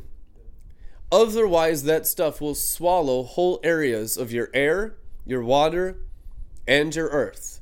And some of your systems, those 11 natural systems that these three monsters work in, will be corrupted. The major problems. There'll be problems in the earth realm, the water realm, and the air realm because these monsters have jurisdiction over sin. But if you put the word in and kill these monsters, and you know when these monsters are working you can just you just look at your spouse and be like man there's a monster in you. I can tell you didn't kill ziz today buckwheat. Mm-hmm. Oh don't speak to me like that. Oh yeah. Now you get real with each other but you do have love with a sense of humor. Because you come with the joy of the lord which is the anointing that kills this stuff. Without anointing of joy forget it you're going to need the oil. You need to be have the anointed word to take this stuff out. And if you don't have, you need to get around the anointed ones. You need to get around the sons that are consecrated messengers from God's holy throne in heaven and get on the anointing and learn how to obey the anointing, get the anointing in you and get start producing the anointing out of your spirit. Then you'll have the anointed word to kill this stuff real easily every day. And it'll be fun. It's not even hard. It's like, yeah, I got to kill monsters today. You do live in, in an apocalypse situation here of Armageddon, and it's fun to deal with reality. That's why you're born into an army and you're not born into a supper club. You're not born into a patty cake Sunday morning church service. You're born into the armies of the living God. That's why scripture says, put on the full armor of faith and fight the good fight of faith and also be good Christian soldiers. Children need to be soldiers. You know, even the enemy understands that with Hitler Youth. They put, started to put them in the military when they're like five, six years old. Okay? Well, how much more the armies of the living God of the Holy Spirit? He's much like a children's pastor all the time. The Holy Spirit's more childlike than all the children of the world combined. Therefore, understand the Holy Spirit is a children's pastor, and you are the children of the Holy Spirit because you're the children of the resurrection. All the adulthood stuff of responsibility, most of it is nonsense. Most of it needs to be obliterated out of your entire psyche. It's most of it because the behemoth in a lot of young believers has never been killed once. They don't even have a concept for freedom yet. There's not even a grid to live free of the Leviathan, the Behemoth, and the Ziz. they never know what a what perfect air or perfect water or, or perfect earthen soil, good soil. Jesus Christ said perfect soil. Good soil that bears forth the, the seed of the word of God. You know, that soil is your heart, your flesh. You're made out of soil. It's the earthen part of you. Jesus said it could be holy, it could be good, it could be righteous. Holy flesh. When the behemoth is slaughtered, when the impulse of the sin is slaughtered, flesh is holy to the Lord. In fact, this holy flesh. Jesus' flesh was so holy when they when they put him on the cross, it completely terminated all the lights of the luminaries, and it was like pitch black at noonday. Josephus writes in the history books of that timeline as a Jew, not even a Christian, that the whole sky, the whole earth, lost its luminaries. There was no sunlight, no moonlight, no starlight, nothing. It went black. That's how holy Jesus of Nazareth's flesh was. He had consumed every single rung of the stairway with all its light and power. That's Hosanna in the highest. Blessed is he who comes in the name of the Lord. And he wants to share that with all y'all. Oh, come on now. So you go from pitch black because you have all star systems and, and powers of light and luminary in you because you've walked in such perfect righteousness and you ascended the heights, all of them. And then you go to the cross and you die and everything turns black. And then he descends into the lowest chasm in hell. Bible says he went into Tartarus and he didn't go there as God. He didn't go there as a prophet. He went there with all the sins of all humanity, past, present, future. All the sexual morality, all the pride, all the murders, all the wars, rumors of wars, all the sorceries of the sorcerers, all the wickedness of all time was put upon Jesus of Nazareth, and he was buried as a sinner, completely separated from God, down there in the lowest degree of Tartarus hell, reserved for the maximum measure of wickedness. But he had never sinned, and the devil had killed him illegally. Therefore, the Holy Spirit, according to the law of the luminaries and the Ten Commandments of the Ten Worlds of Enoch, the Holy Spirit shot down right into Tartarus, animated his body, popped him right back up into the tomb, and blasted the seal away. So understand that is the power of the resurrection life, having already conquered all ten worlds of luminaries. Hmm? That's our inheritance. And the only thing that needs to happen when you begin to ex- experience the power of the resurrection luminaries working in you that raised Jesus Christ from the dead and helped him ascend all the way to the right hand of the Father is how the human being has to remove all of its sins each stairway, each step, each rung of the ladder, each step of the stairway. John 151 I am the stairway between heaven and earth. It is written, red letters the stairway. Each step and stair will deal with the step and the stair of your elevations. And it remove that stuff that's fallen in you. It remove the inadequacy, it remove the humanity, it remove the mindsets, it remove the thought life. My thoughts are higher than your thoughts. He's not holding out just to beat you up and tell you how bad your thoughts are. Ain't that, guys? That's a demon spirit. You need to get that out of you. He's saying, I'm imparting my thoughts each rung of the stairway. I am, I am giving to you my thought life. The resurrection is the progressive increase of the thoughts of the Father between heaven and earth. And your thoughts get holier and holier and higher and higher until you can't even think a negative thought because there's too much of the Father in you. You only can think His thoughts, you only experience Him. You have very little human experiences anymore.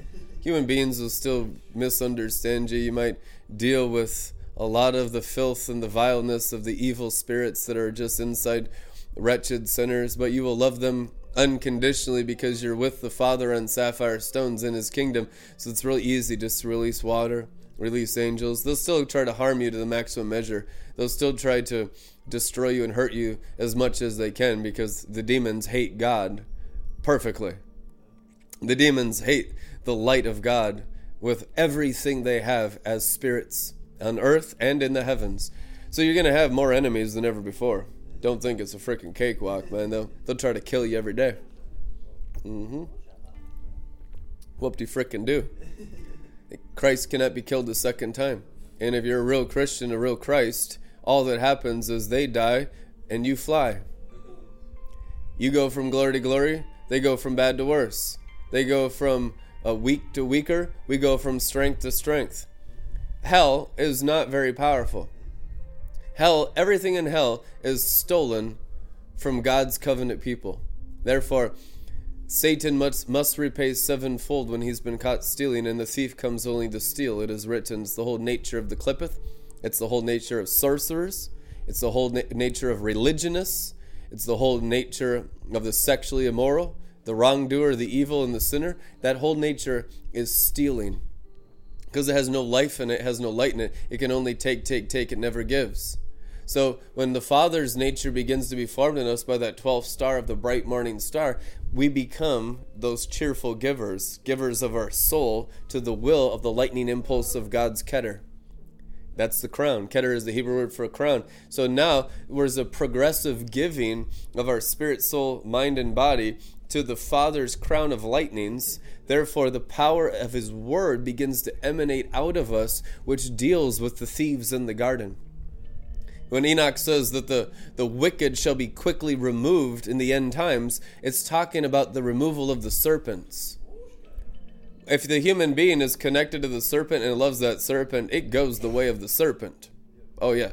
But if the human being is like, God, it sucked being cursed and being negative and, and having a black cloud in my brain all the time and being depressed and can't stop thinking about money or fear of this, fear of that, or well, you know, what's the deep state in politics going to do next to take away our rights and our gun rights and all these things of the political oppression, and and to get all the fear, the paranoia, and the worry of the human being obliterated. It feels good to have that eliminated in you. So people are going to like heaven, especially the youth that weren't raised up in just absolute blackness of religion and oppression and just total brainwash of political systems and, and Greek education systems and basically 11 and 12 black star systems through their whole souls like a crown of death on their heads. The brainwash of the potent sorcerer Babylon the Great is like 12 stars upon the sinner's head. We want to expose the hypnotism, we want to expose the brainwash of how bad it is out here People have 12 stars of death on their heads. Now God wants to put 12 stars of life on your heads. Amen. And every member of the heavenly Sanhedrin, of those rabbis of the heavenly Jerusalem, all they do is bring the word upon you to increase the light of your stardom as the crown of life.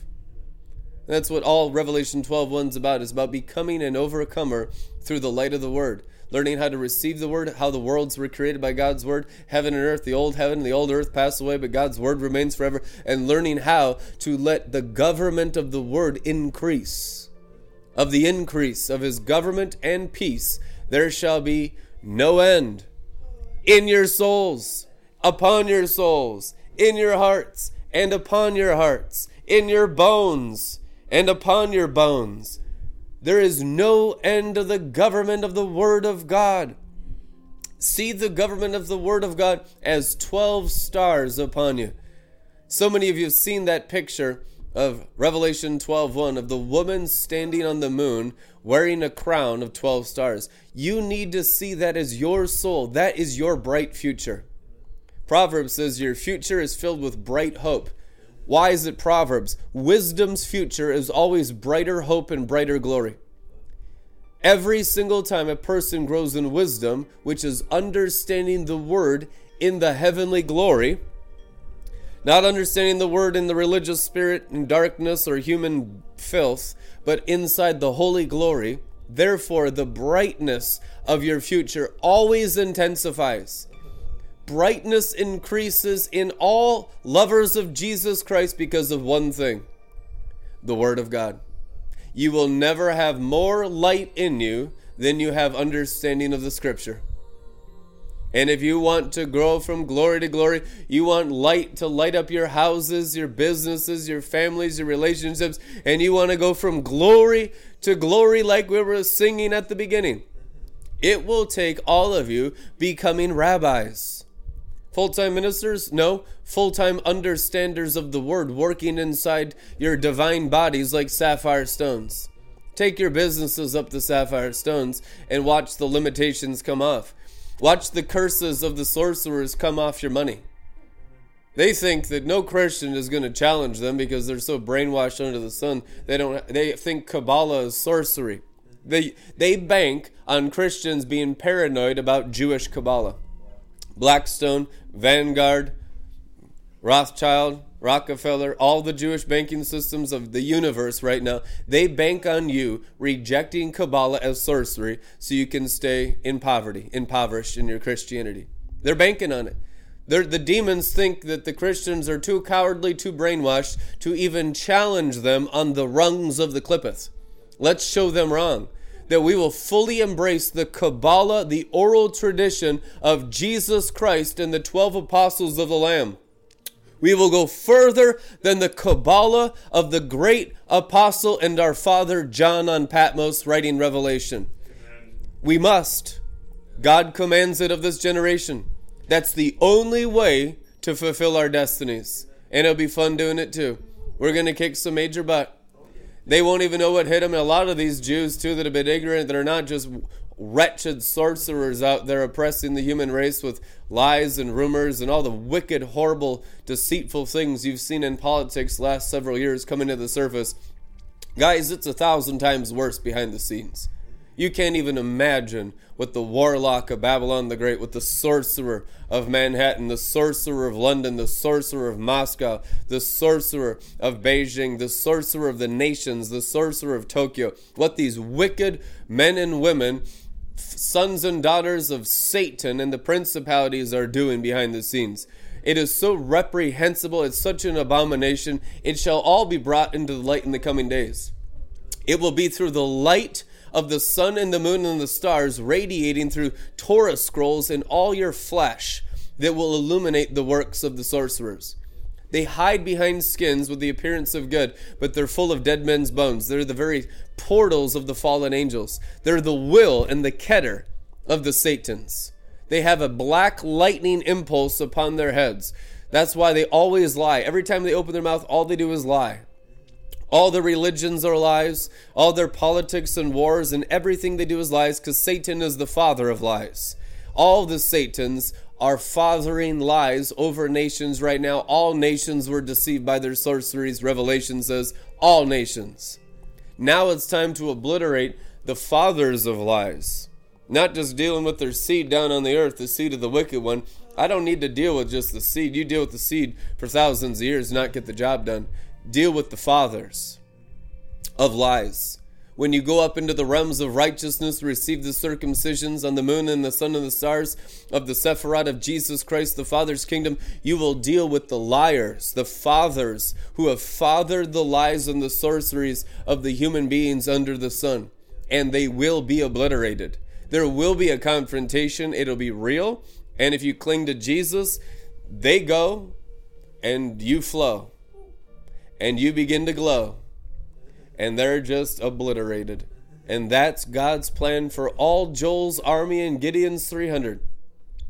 That there will be champions demonstrating to others. Now, what comes first? The Gideon's 300. It's really like the heavenly Sanhedrin being formed in these days. You got a billion people on planet Earth right now that say they love Jesus. I don't even doubt that. I don't doubt that. I need a billion people up on the sapphire stones that take out the fathers of lies. Now we end the curse of the fall. The path, the way, the stairway, the ladder, the rungs, all of it have been taught to you perfectly for the last year. Now it's time to study. Now it's time to understand. Now it's time to sacrifice and to go deep and really take it seriously and begin to work with your angels. Begin to work with the Holy Spirit and deal with the stuff, the blockages, the foreskins, the membranes, the belief systems, the strongholds, the DNA, and take it to Torah.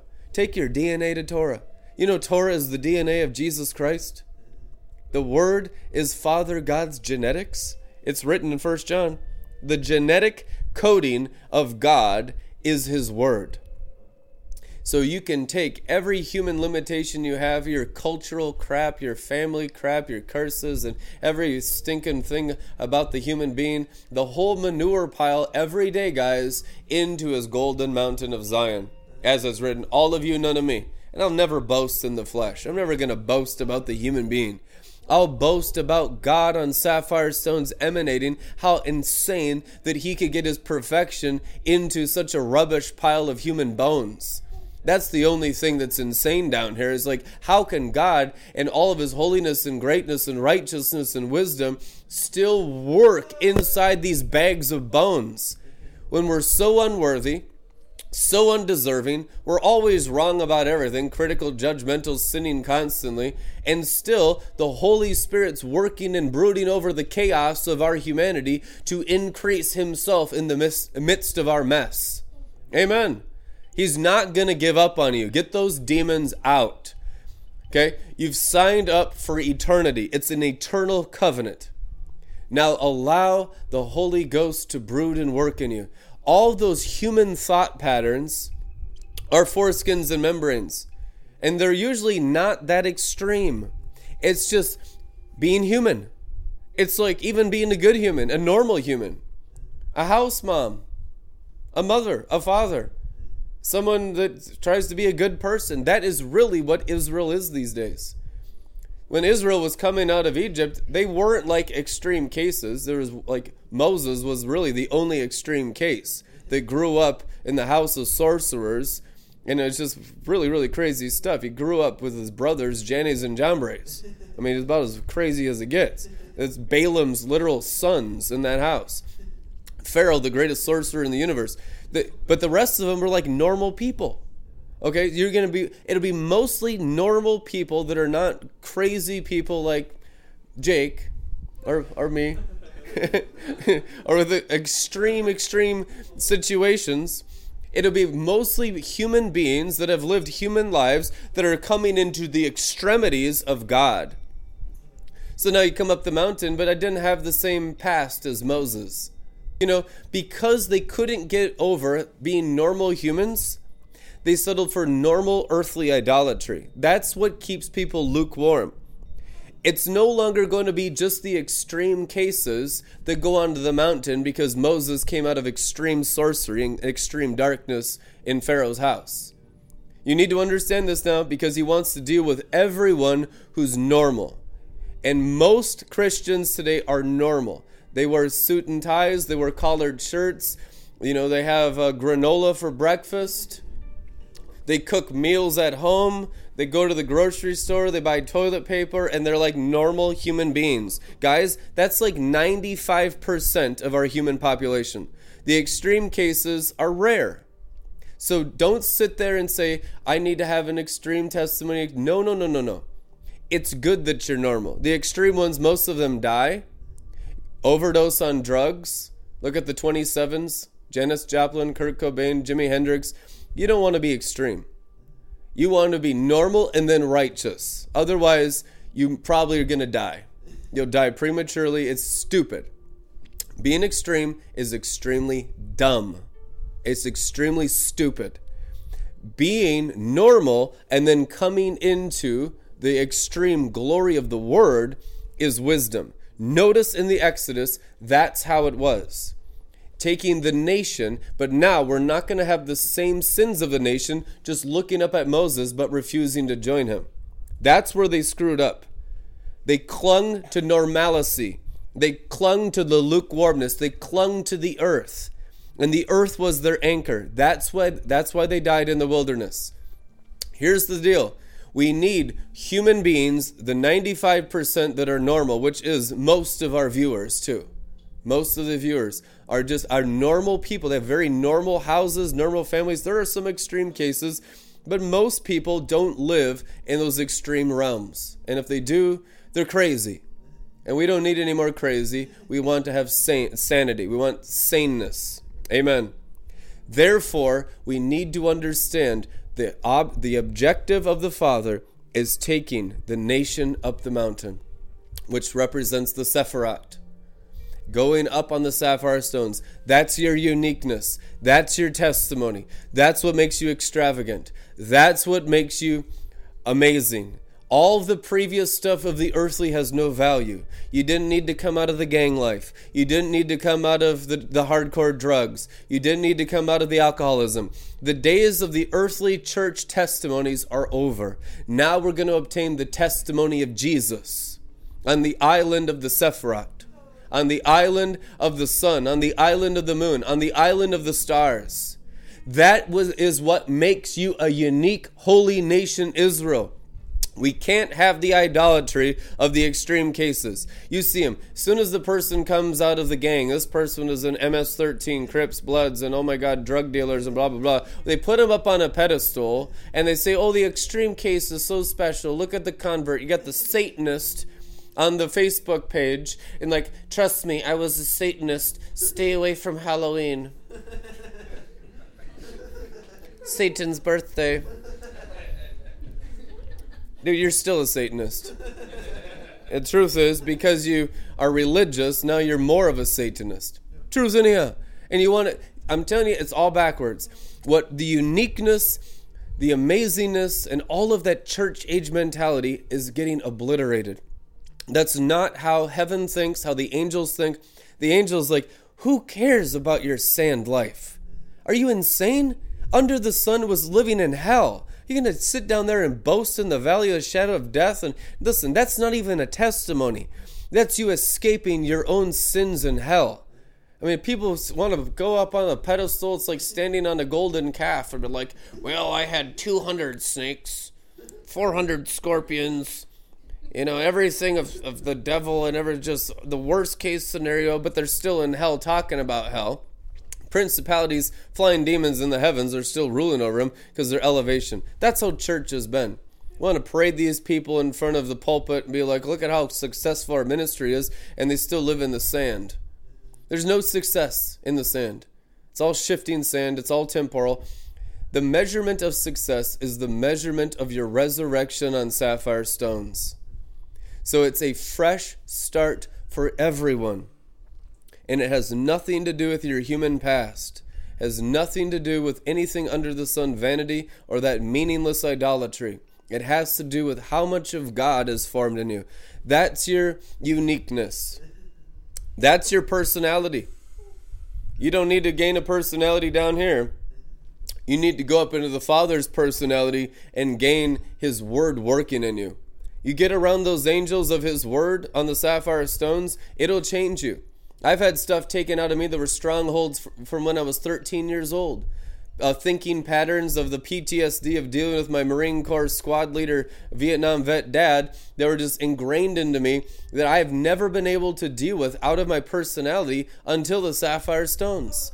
It literally just peels off layer, layers of the human being. And I began to remember before I was trained in all of the trauma of the human being and the wars and the military and all that stuff with my dad. That there was a person underneath there that was not based on the trauma of other people.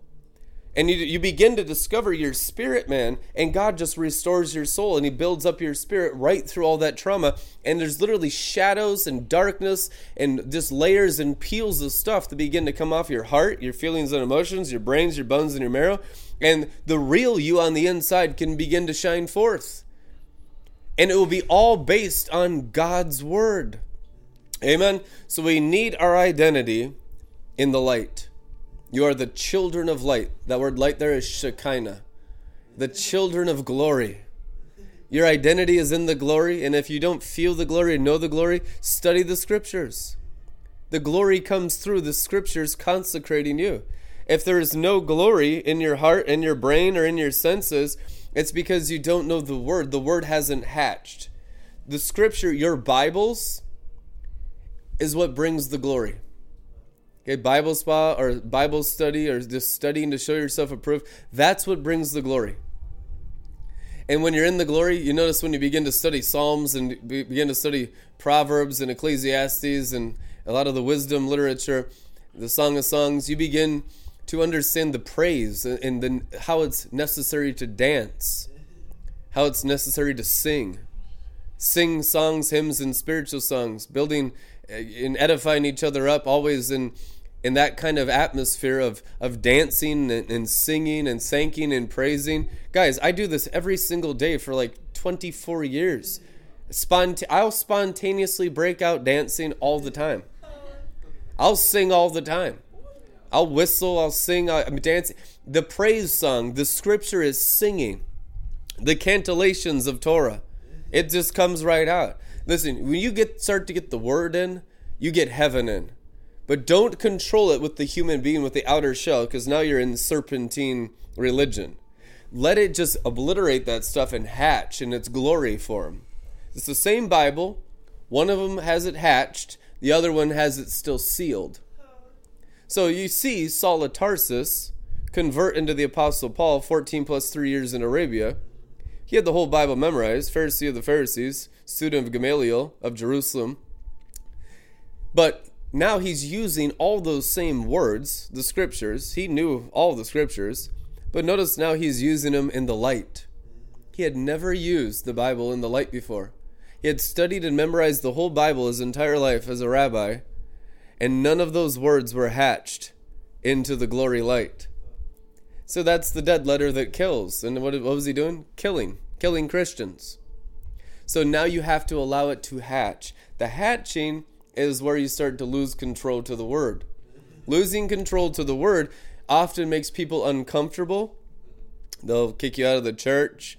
They'll, it doesn't mean you go crazy. There does need to be order, but it's the order of the light of the word. That's the order of righteousness, and it comes down from sapphire stones. You need to lose control to the word. You can trust the word. Amen. In fact, there's nothing in heaven and earth that you can trust except the word. The Word is Jesus, the Word of God. is there anything else that the kingdom is based on, that creation's based on? Nope. Torah freaks. Take it to Torah. Word freaks, scripture freaks. The issue is understanding its hatching. And this is what will take you to the next level. Because a lot of people come in and they, like uh, Rebekah's been saying, they get into the scholar demons. That's that self righteousness of studying for other reasons other than the glory of the Word. We study for the hatching of the Word itself, for the glorious one, Jesus Christ, the King of glory. So Jesus is the Word, but He's also the Lord of glory. How can the same person be the Lord of glory and the Word? because the inside contents of the word, when it mixes with faith, releases his glory, and all that glory he is king of. So he's king of scripture. He's the Rabboni, which means the chief rabbi, chief apostle. Hebrews 9:11, apostle of all glory. It also means chief rabbi. Rabboni means the master teacher of all teachers, of all rabbis. Of who? The citizens of those who have the word hatched in them that are emitting the Shekinah of the heavenly Jerusalem, the city of glory. That city is called the city of the heavenly glory. How did they get there? the word hatched in them. So, right where you're at today this word can hatch in you the glory and begin to awaken you. You go from glory to glory every time you study and read. Every single time you wake up in the morning, you, you take it to Torah, you, you have your devotional time, your study time. You do it for the word to hatch and remove the darkness of the human being, to deal with serpents and dust. Dust just means darkness and shadows. So, over the dust of the human fall and the human condition of being just trapped on the earth, just walking on two feet like a five foot being, now we put the word in, and the word goes up light years. So, the word is your escape from the limitations of just being a five foot, six foot animal on the earth, just wandering around, pooping and peeing and eating. Hello? Now I'm, I'm encountering the holy angels. So, even though you still have those human limitations, uh, Apostle Paul called it the humiliation of the flesh. Mm-hmm. It's good for you. It's the brown cloak of humility that Jesus Christ wore. It's the cloak of sonship. The limitations and the humiliation of the flesh, it's good for you. Don't want to put it off. Want to glorify the word inside it. Then you'll grow from light while still wearing the humiliation of the flesh. Because the flesh is always going to be humiliating until it transfigures, and it, it could be 50 years, it could be 500 years. God's not even going to tell you. He requires you to trust and obey today with the limited amount of light you have in you to bear forth a greater light. He doesn't just give you all the light. No, here's the game plan for 500 years on your day planner. You don't need any faith then. You could never grow. You got it all figured out. You don't even need the Holy Spirit. Just now I can do everything in my own strength. No faith, no trust. Just everything, the human being in total control of everything. You're just like the demons now. That's what the demons are like. Got to control everything and know everything all the time. Mm-hmm. No, you got to lose that control. You got to lose it to faith. Then you begin to trust the light of the unknown world that barely hatched in you and walk in that light. In the little bit of light, not despising it, cherishing it. That's the pearl, the gates of the kingdom of glory the pearl of the heavenly Jerusalem, the pearl of great price. You're selling the field, which mean, means you're consecrating the natural realm for the value of having a gate of the word working in your hearts. It can turn into a river. It's usually just a trickle, might just be a drop, just one drip. Mm-hmm. That's how big the doorway and the portal and the bandwidth of God's word and how much glory is released into your spiritual stomach, your rich treasury of glory. It's not so rich for most people. It's very poor. They have very poor faith, very little faith, very little word working. They mostly just live in darkness and deep darkness on the people and darkness on the land. Now, by the word working, it expands the bandwidth of birthing the divine child, the working word of God, the King of glory. Out of your belly will flow rivers of the King of glory's word. And you have a reliance on Him and not on self. And that's what everyone needs here. That's what we need the consecration for. And that's what will lift you up. That's the power of the resurrection, the Word of God working, that's hatched in you, releasing the glory. No one has ever gone up to the moon or to the sun except they were glorified on earth first. You have to be glorified on earth first. Then you'll be glorified in the elevations of the earth. You'll be glorified on the mountaintops of earth second. And only after you're glorified on the mountaintops of the earth second does the path of glory Enoch's door open up to be glorified on the moon. So it's progressive. You'll start in the earth and you work your way up by going from glory to glory, just like we've taught you all along in this ministry. And there's no skipping any stage. If you despise any stage along the way, you just you can backslide and just miss the glory and all of the progress you've ever had previously. Just get offended and go into bitterness, and now you're just in total darkness. That's why it says, Do not grow weary in well doing, for in due season it will produce a harvest of righteousness. Which means understand the process all the way into the realm of the Sephiroth, the Father's kingdom of sapphire stone righteousness. It'll be worth all of it. And all the little things you deal with in the human being now, you won't even remember it. It won't even seem like hard. It was like not even a sacrifice. When you start living in that level of light, you can't even remember the suffering. All sorrow and sighing flees away. I can't remember any of the trauma of my childhood. Can't remember. Only positive memories of light. Truth in. I can hardly remember the trauma of ministry. And you know, it's been ferocious. Even though they continuously still tried to attack this ministry, the demons and the sinners and the religionists, it's hard to even feel the pain anymore of the murderers and the slanderers and the gossips and the liars and the character assassination. There's so much light in these realms emitting. So that's really what's going to take away the sins of the world is light. Sin is just darkness. Righteousness is pure light. When you forgive those who sin against you, just release the light of the luminaries through them. Bam! And go right through them. They're like, not today, serpents. Not today. And tomorrow's looking pretty bad too. They have no future. The accuser has no future. Now the sinner be forgiven. I forgive the accusers, the slanderers, the gossips, those that have done so much harm to us. It is so easy to forgive them all because you just release the light of God's word. It's not like I have the ability to forgive sins, nor do you, but Jesus Christ in us has that ability. Very easy, with a lot of light.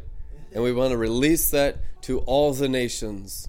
They won't even know what hit them. It's like, how can anyone like me? I've been so horrible to everyone. Well, God's the same on the throne despite your actions and belief systems or religion or pride or whatever. Doesn't mean it's universalism. They'll have to make a decision to give their heart to Jesus. But we can make it easier for them by obliterating all the potent sorceries of Babylon the Great so it's not freaking impossible. You know what I mean? At least make it available to them to choose righteousness and have a clarity and an understanding through their souls. And that's what the Gideon's 300 are going to do. We're going to help them see and understand more clearly with less serpents and less dust. So the confusion, the madness, the demonic possession, the b- demonic religion, the bitterness, and all the things of this life and the old life of hell are pushed back so they can see and understand and hear from heaven and begin to choose with clarity. They can still choose hell, they can still choose lust and pride and wrongdoing and religion. They can, and a lot of them will. So don't be disheartened. A lot of them will. A lot of them will see God and still choose the devil. We see that all the time. But yet, a lot of them will begin to choose, and they're not going to be deceived or blinded by lies anymore if they want to find the glory and the truth and the, the resurrection and the sapphire stones and the Father's kingdom, the meaning of life, we're going to make it plain to them with all God's glory. We're going to prepare the feast table, the friends of the bridegroom. We prepare the whole feast for the nations to eat the teachings of righteousness from the stars over all the nations. Amen and people are begin to eat and drink righteousness, hunger and thirst for righteousness, you're going to be filled, which means you're going to fly. You're going to resurrect. It's going to completely rearrange your nations. It really just takes a couple people to puncture the, the heavens and the ziz in their skies to really get a hold of this. Even though some of you have been around five, ten years, don't be discouraged that you haven't punctured a hole in the skies yet. Remember, even Saul of Tarsus took, Tarsus took 14 plus 3 years to begin ministry.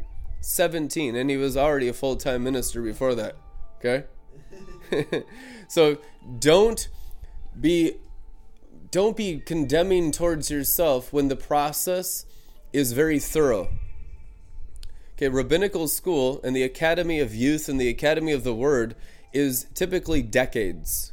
That doesn't mean you don't have a good time while you're in school. It's just the process of sanctification is a complete redoing of the Word of God in your whole systems, all of your 12 systems. All of your 12 systems have been under black stars. Now your 12 systems are going to be under glory stars, living stars. Okay? That takes a long time. And some people, because of different things and different familiars, they grow slower than others. Some people can be around 20 years, and a person with me two months can surpass them. So you can't get be competitive. Be encouraging because if that person grows faster than you, that means they can help you more with more rain. All they're going to do is bring down more light upon you to help you. So you want to be building and encouraging everyone to rise from the dead. Because the more that rise, the more help your soul will get. and you need all the help you can get. That's true. We do. We don't want to put anyone down and say, oh, I was here five years, I was here 10 years, I've done my time, check the boxes, check the boxes. No, it's like, I am so glad you can get it after three days and I couldn't get it after three years. Not even angry about it. Like I don't even know what kind of messed up I'm in. I'm in, and I, I just it's a mess, and my mind just is not working. I don't get this stuff. It's really spiritual. It's really confusing. A person comes around and and really gets it and begins to ascend. That person the only way they do is by God the Father formed them is now releasing the Father on you. That might be the help you need to go to the next rung. Helping, supporting, and encouraging others, they might be the Paul. Think about Barnabas and Paul. Paul, this serial killer, now he's an apostle. Barnabas, like, I think he is. No one else believed in him. So Barnabas came around and helped him, encouraged him, fed him, you know, taught him, and then now you just sent out the most powerful chief apostle of the Lamb in the whole universe. You don't hear about Barnabas anymore, just Paul. right? But without Barnabas, Barnabas's help, there is no Paul. Paul was rejected by the apostles. They thought he was a serial killer. Therefore, helping others and building up others, encouraging others, might be your own salvation. Amen. Thank you, Jesus. It's true. Hear the song of Moses. This is the encouragement. Think about the encouragement of Joseph to, to his 11 brothers who sold him into slavery as dead. Killing a goat, smearing his garments with goat blood, and then telling Jacob, Your son is dead. He was, he was attacked by wolves, but they used goat blood, I believe. Mm, pretty nasty. Yet, he never got nasty. What did he do? He used it as his school to become the sun and the moon and the savior of the universe. He knew the dream, he believed the dream, Joseph's dream, that the 11 stars would bow down to him, the 11 systems of flesh. They would bow down. God had given me the 12th star, and I'm dreaming about it. I have revelations about it. The morning star, I'm, I'm well aware of the morning star. I am my father Jacob Israel's morning star. I just happened to boast to the wrong people and they attacked me and got jealous. right? It's the story of Joseph. Hear the song of Moses, Deuteronomy 33 13 through 17. Joseph, blessed by Yarevave, be his land, the best fresh dew from high heaven, the fountain springing from the best of the moon the best radiance streaming from the sun, the best radiance streaming from the moon, the best the moon has to offer. This is the message. Beauty pouring off the tops of the mountains, and the best from the everlasting hills, the best of the Sephiroth, the blessing of the sapphire stones. Let that blessing descend upon all of you. I have that blessing in my divine armor, in my divine body, to give to all of you. The blessing of the sapphire stones, the blessing of the radiance of the sun, the blessing of the radiance of the moon. Because I walk on sapphire stones, I can impart it into all of you and receive that empowerment, receive that blessing, receive that radiance, receive that impartation let it descend upon all of you and encourage all of your hearts and souls and minds and bodies in the path of the resurrection and the path of righteousness. May every single one of you shine ever brighter unto your full sunrise eternal day and never again have a sunset. No snakes, no death at all. It is midday. God will give you a sunrise in your hearts of that 12th star of the bright morning star. He will give you the moon. He will give you the sun. He has already given it to you. He has already given you the heavens. He's given you the stars. He's given you the Sephiroth. He's given you the 10 worlds of Enoch. He's given you the lightning path. That is your inheritance as the Israel of God. Amen. And as a Levite of Israel, I have the ability to give it to you from the realms of the inheritance of the Father's kingdom and the true eternal promised land. I want to share it with you. I command that it descend upon all of you and be imparted into all of you, that you rise as the Israel of God into the full inheritance, and even that ability can come down the sapphire stones and be burnt into your flesh and blood, your brains, your hearts, your organs, your livers, and into your very souls, and in all your spirit man, and be a permanent impartation burned into you, like Moses on Sinai burning the sun and the moon and the Torah into the Israel of God. In Jesus' name. Amen. This is the end. My only friend, the end. You'll never look at Joel's bar until next May from Minneapolis, Minnesota, because we are going to Florida and establishing Red Letter Ministries in Florida, RLM TV Florida. A brand new pioneering work. I've never done anything like this in my entire life. It is a wild adventure. It's very exciting, and I'm just very thankful to be doing it. And so this is goodbye. I will see you guys in May from the Crack House in Minneapolis. We are signing off and it will be the best season of your lives. All of that impartation of sapphire stones, it's real. And receive it as an angelic seal and the seal of the King of Israel into your foreheads. Be sealed.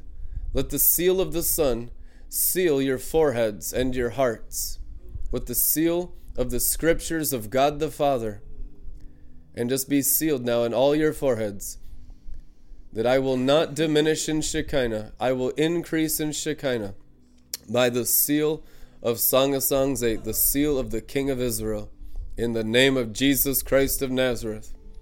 Amen. Bless you guys online. If you want to support this great move to Florida and the expansion of the teachings of righteousness, give in all the links in the description. Let's raise an offering today for the expansion of Red Letter Ministries and RLM TV, expanding over the world, expanding over the earth.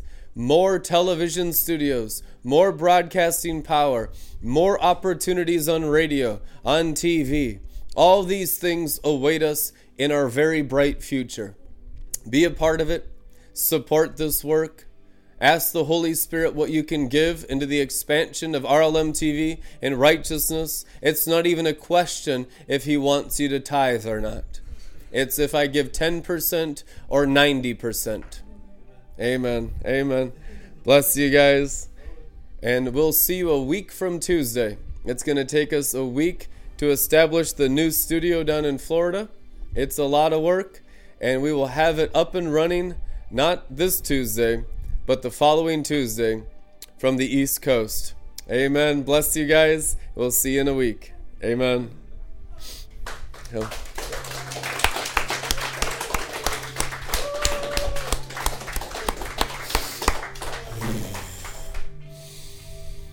Glory.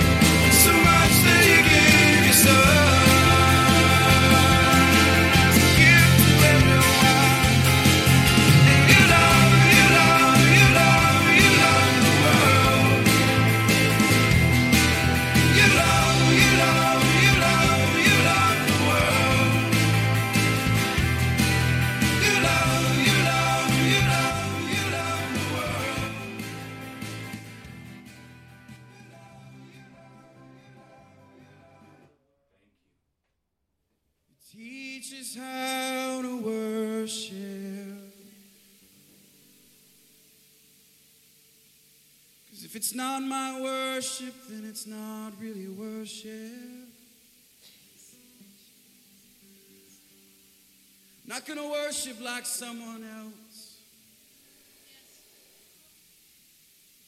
Gonna worship you like I know how to. Even if it sounds kind of weird, even if it looks kind of different, and even if it feels kind of funny. Yeah. That's, that's I like that. Even if it done, I'm a do Even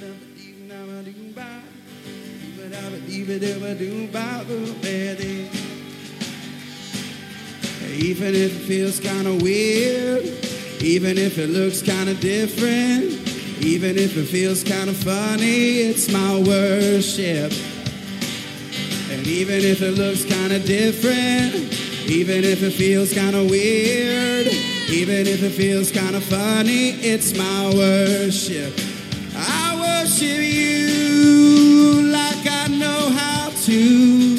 I worship you. That's what I do. Yeah, yeah. I worship you like I know how to. I worship you. That's what I do. Even if it looks kind of different, even if it feels kind of weird, even if it feels kind of funny, it's my worship to you.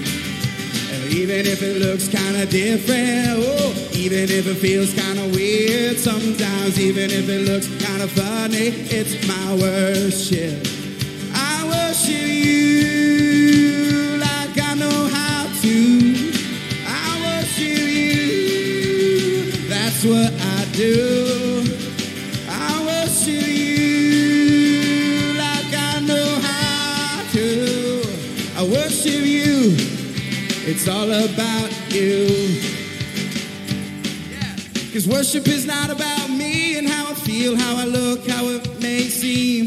Worship is about the way that God is to me.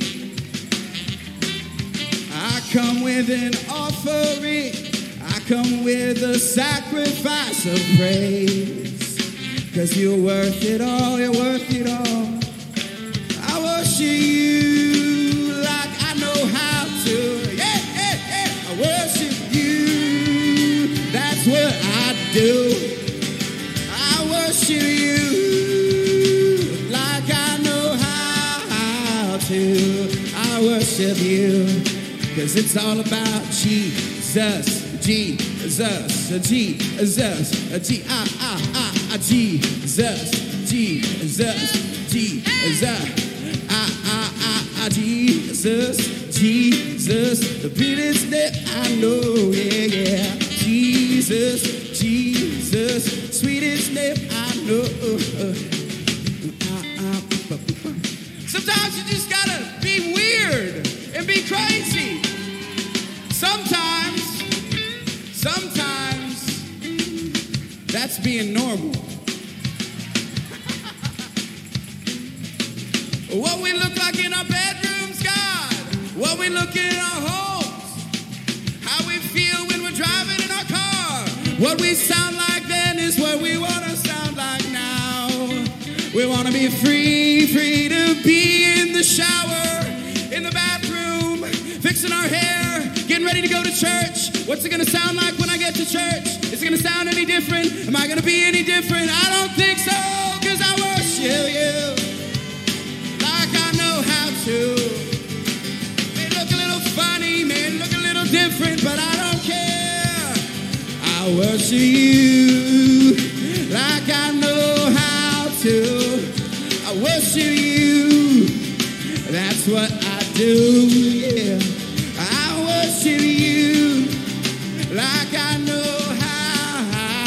you. I worship you. That's what I do. I worship you. That's what I do. Yeah, yeah, yeah.